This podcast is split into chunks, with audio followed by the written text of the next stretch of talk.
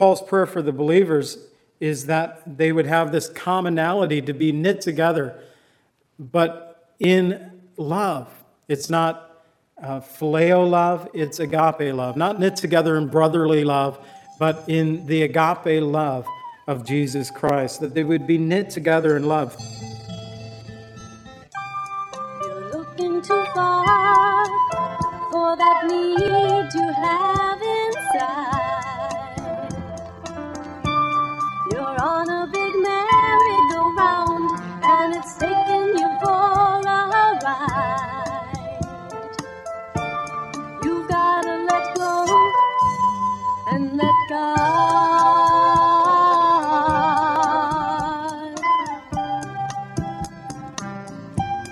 Welcome to the Cleansing Word.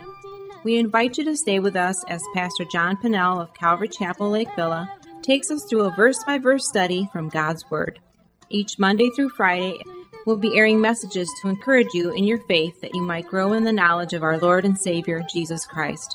I hope that you enjoy this broadcast, and I'll return at the close of this teaching to give you more information about our church and how you can obtain a copy of this message. Now, here's Pastor John with today's message from God's Word. do in your life. He can get rid of pain and get rid of strife. All you gotta do is let go and let God. Turn to Colossians chapter 2. We're going to look at verses 1 through 10 this morning. The title itself comes from verse 7. In verse 6, it completes the sentence You, therefore, have received from Christ Jesus the Lord, so walk in him, rooted and built up in him, established in the faith, as you have been taught, abounding in it with thanksgiving.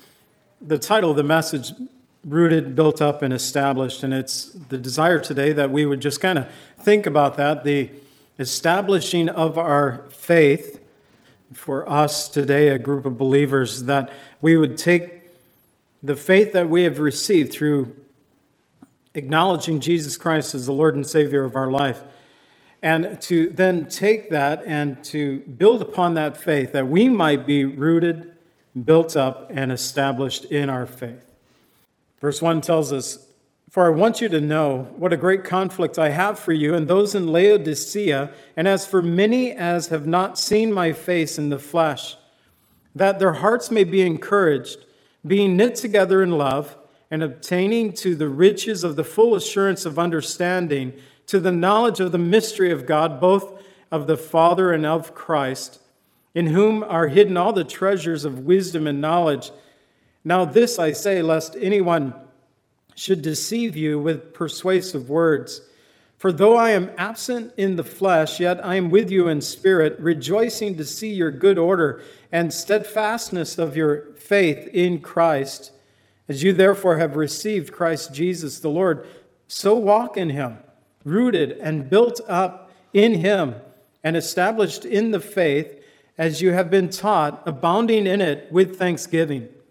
Beware lest anyone should cheat you through philosophy and empty deceit, according to the tradition of men, according to the basic principles of the world, and not according to Christ. For in him dwells all the fullness of the Godhead bodily, and you are complete in him who is the head of all principality and power. And thank you, Lord, for your word, and I pray that you, through your Holy Spirit, Lord, would bless the reading and teaching of your word to our souls this day, we pray in Jesus' name. Amen.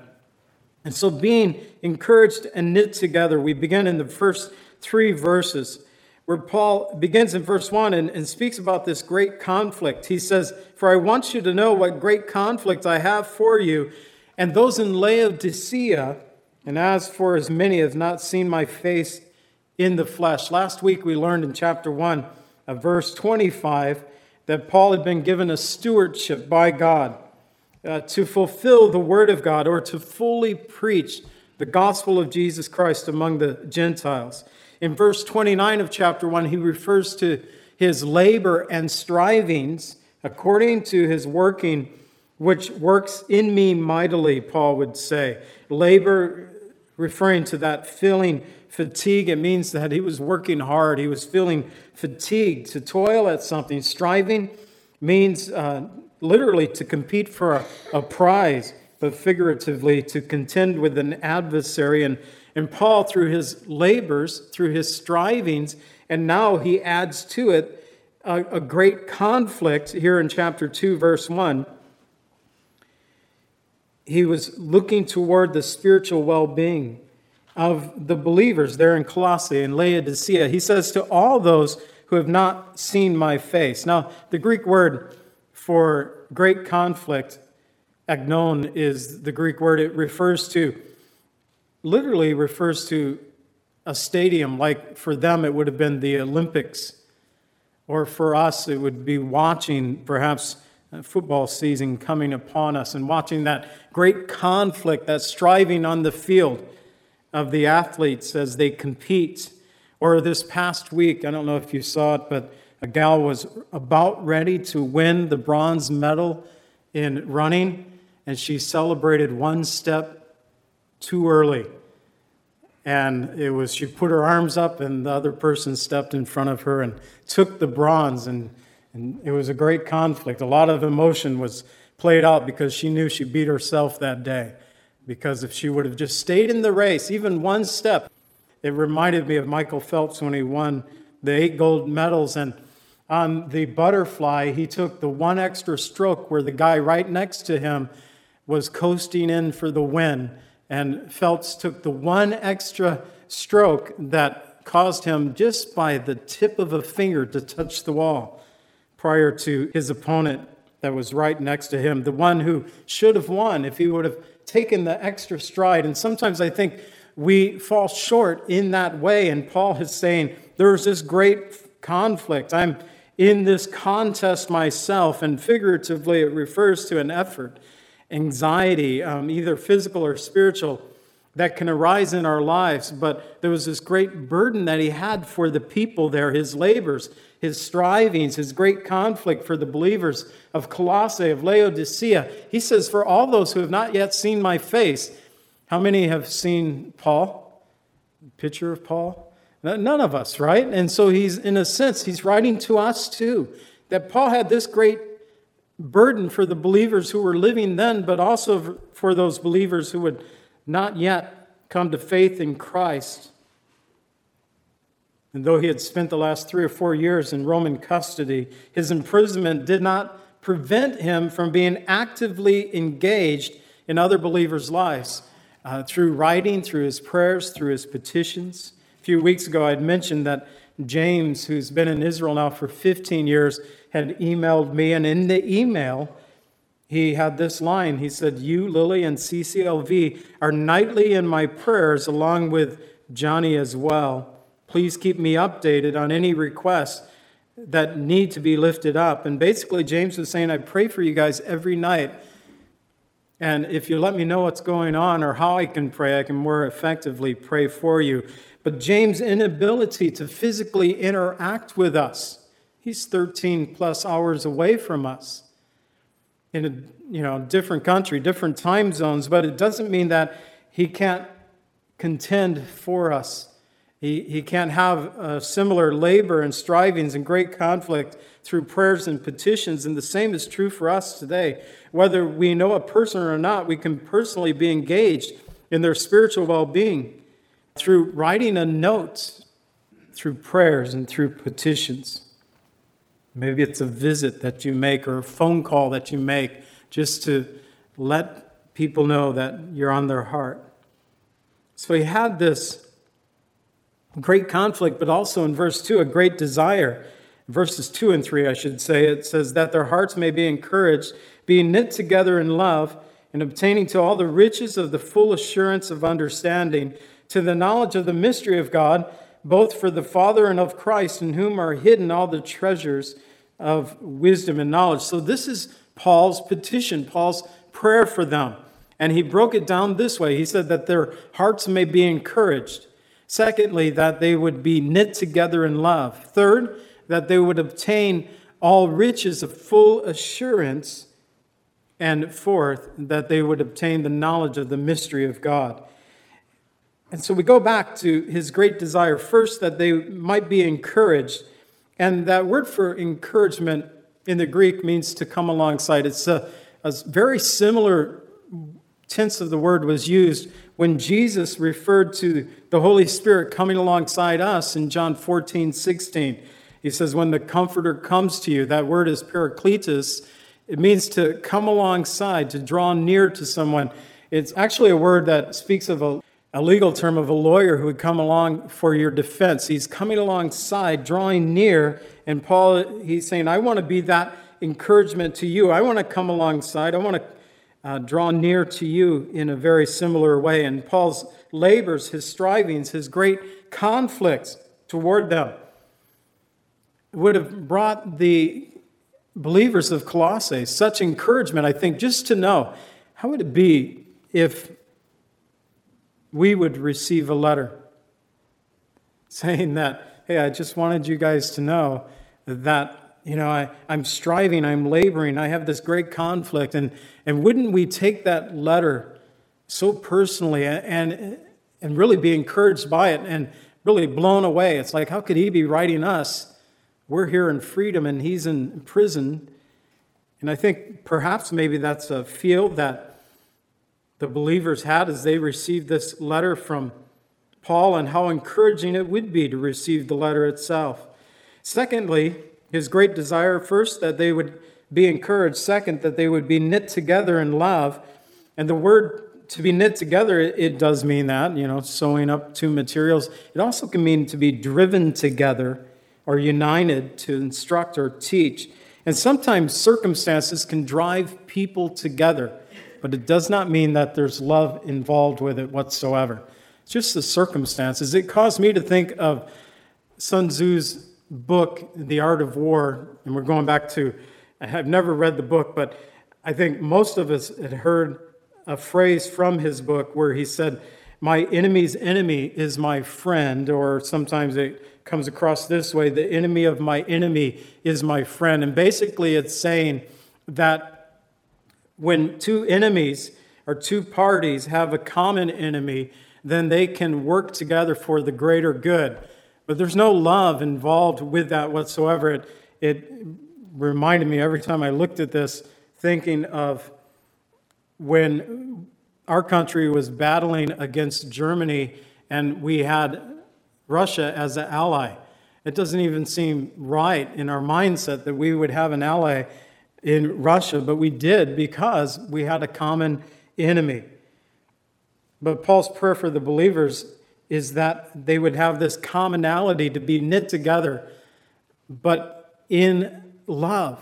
It's not uh, phileo love, it's agape love. Not knit together in brotherly love, but in the agape love of Jesus Christ, that they would be knit together in love. Thirdly, that he had this great desire first, that they would be encouraged, second, that they would be knit together, third, that they would obtain to all the riches of the full assurance. And this full assurance, it's only found three times in the New Testament here and then twice in Hebrews. And the word itself means a fullness, an abundance, an entire confidence. So Paul is speaking about this full assurance. Vine's describes the word this way he says, the freedom of mind and confidence resulting from an understanding of Christ, that there's this full assurance. Now, think about this. There were perhaps Judaizers, Gnostics coming and teaching, and Paul's going to get to the false teaching in this passage. But they were teaching the believers who had come to faith in Jesus Christ that it's good that you believe in Jesus, but you're not quite all the way there. There's a little bit more that you need. Uh, Gnostics would say there's more knowledge that needs to be obtained. The Judaizers would say there's some rituals that you have to do and you got to keep the law. And there was no full assurance whatsoever. And yet the word is found three times in the New Testament. Once here, that they would have a full assurance of understanding, and then twice in Hebrews, in Hebrews 6, verse 11 and 12. It's found in verse 11, but we need to read the whole context to get the idea of it. And we understand that each one of you show the same diligence of full assurance of hope until the end, that you do not become sluggish, but imitate those who through faith and patience inherit the promises. That we should have this full assurance of hope that we, we keep going, that we don't become sluggish, but that we keep our eyes on others, imitate others, that we know that, man, they got it figured out. You can tell that they've been walking with the Lord in such a way.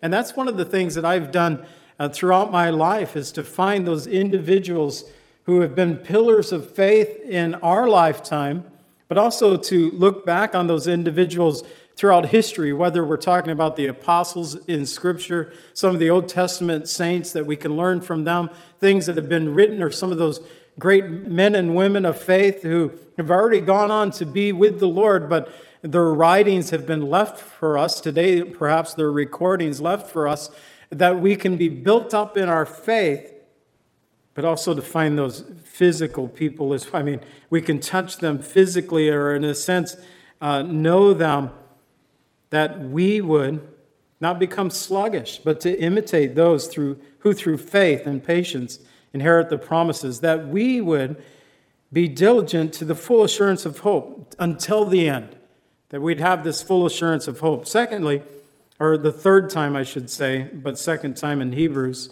it's found in verse 22 this time. Again, we need to read context, so verses 21 and 22 of chapter 10. And having a priest over the house of God, referring to Jesus, having a high priest over the house of God, let us draw near with a true heart of full assurance of faith, having our hearts sprinkled from the evil conscience and our bodies washed with pure water. And so the freedom of mind, the confidence that results with being able to come to the Lord and Hebrews 10 to come boldly before the throne of grace, that we can present our petitions before God because Christ, our high priest, has been sacrificed for us because the price of our sins had been paid. And we take this full assurance of hope all the way until the end, according to Hebrews 6, 11, and 12. And here in Colossians 2, uh, verse 2, that we have this full assurance of understanding, that we'd obtained the riches of this. I, I got to tell you this that when I was in my early 20s and I struggled with the idea of the assurance of my faith, that I was not sure that I was saved, that there seemed to be something more, something missing, something lacking, and it, it just for over a year just troubled me. And although throughout the course of that year, I continued on in everything that I'd been doing and had been taught, it wasn't until one Sunday morning between Sunday school and church service that the Lord spoke to my heart and He gave me that assurance, that full assurance that I'd been lacking. But since that day, I've had. He gave me that full assurance of faith that I could also attain to all the riches of this understanding. And, and he continues on that they would obtain to the knowledge of the mystery. And so the two kind of go together. First of all, that they'd have a full assurance of understanding. Secondly, to the knowledge of the mystery of God, both of the Father and Jesus Christ. We already mentioned the very first week, I believe, that we got into Colossians, that the Spirit is only mentioned once in this text, but we do find God the Father and Jesus Christ being mentioned a lot together. Uh, last week we saw it as well, the fullness of the Godhead. This week, again, referring to it here. And that they would attain to the knowledge, it's epigenosis is the Greek word. It means to have a full knowledge of, a, a recognition, a discernment, an understanding. And it's referring to that mystery. Remember last week, we learned that in the Bible, a mystery refers to spiritual truths that had been hidden with God from the beginning, but now has been revealed to us. It's been a mystery from our perspective, but it's always been known to God. But God has made known to us now these mysteries. They're available to us to understand what? He said to understand the mystery of God, both in the Father and of Jesus Christ to have this understanding of who God is. Remember, the Gnostics taught further knowledge needed. The Judaizers taught that there was more works needed for salvation. Yet Paul said neither works or knowledge can increase the rich blessings that we already have received through faith in Jesus Christ. Christ in you is the hope of glory. In Jesus, we have all that we need. And one key to God's grace and peace comes through this knowledge, this epigenosis, this precise or correct understanding of who God the Father is, who Jesus is as his Son.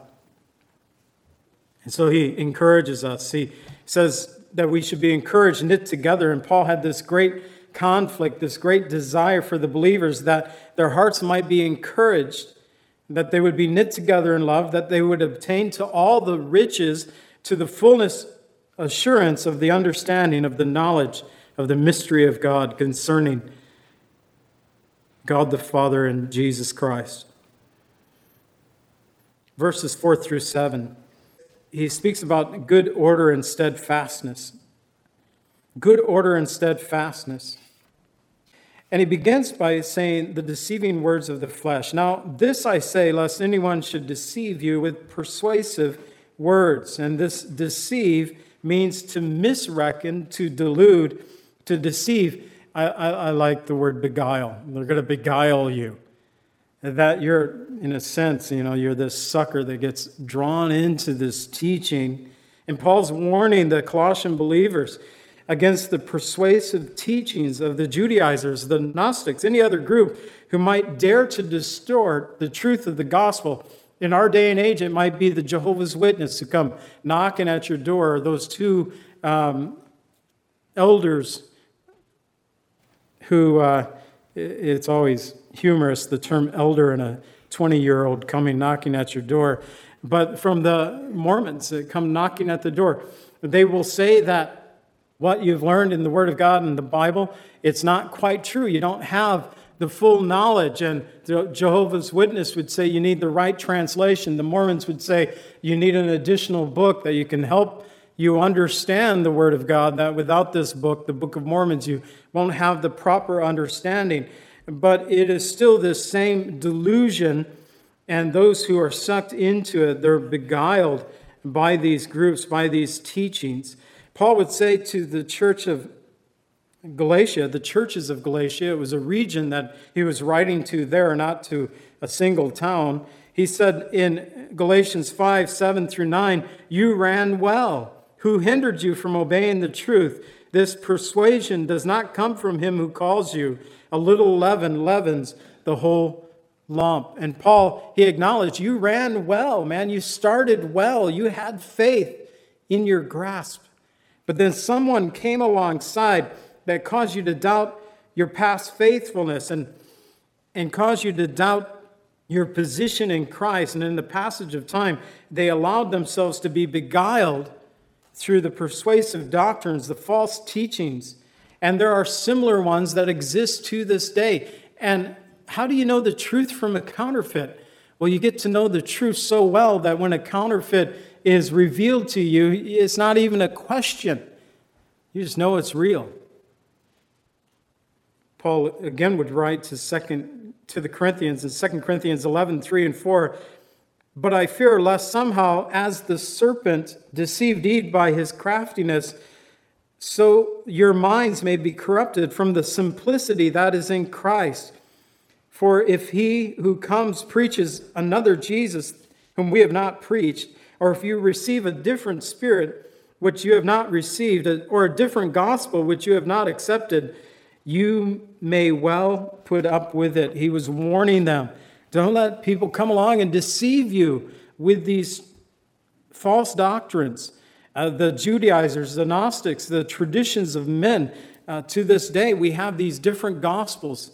Well, philosophies, empty deceit, traditions, although they may be greatly popular in this world, they threaten our spiritual health if they supersede or nullify the Word of God. Therefore, we must keep our eyes fixed upon the originator of all things, Jesus Christ our Lord, in whom dwells all the fullness of the Godhead, for he is head of all things and head over his church. He's head over you and over me. And Father, thank you so much for your word. And we pray, Lord, that you would bless the teaching of your word to our souls. And Lord, may we walk in such a way that you are head over us and that we would willingly surrender ourselves to you. We pray in the name of Jesus. Amen.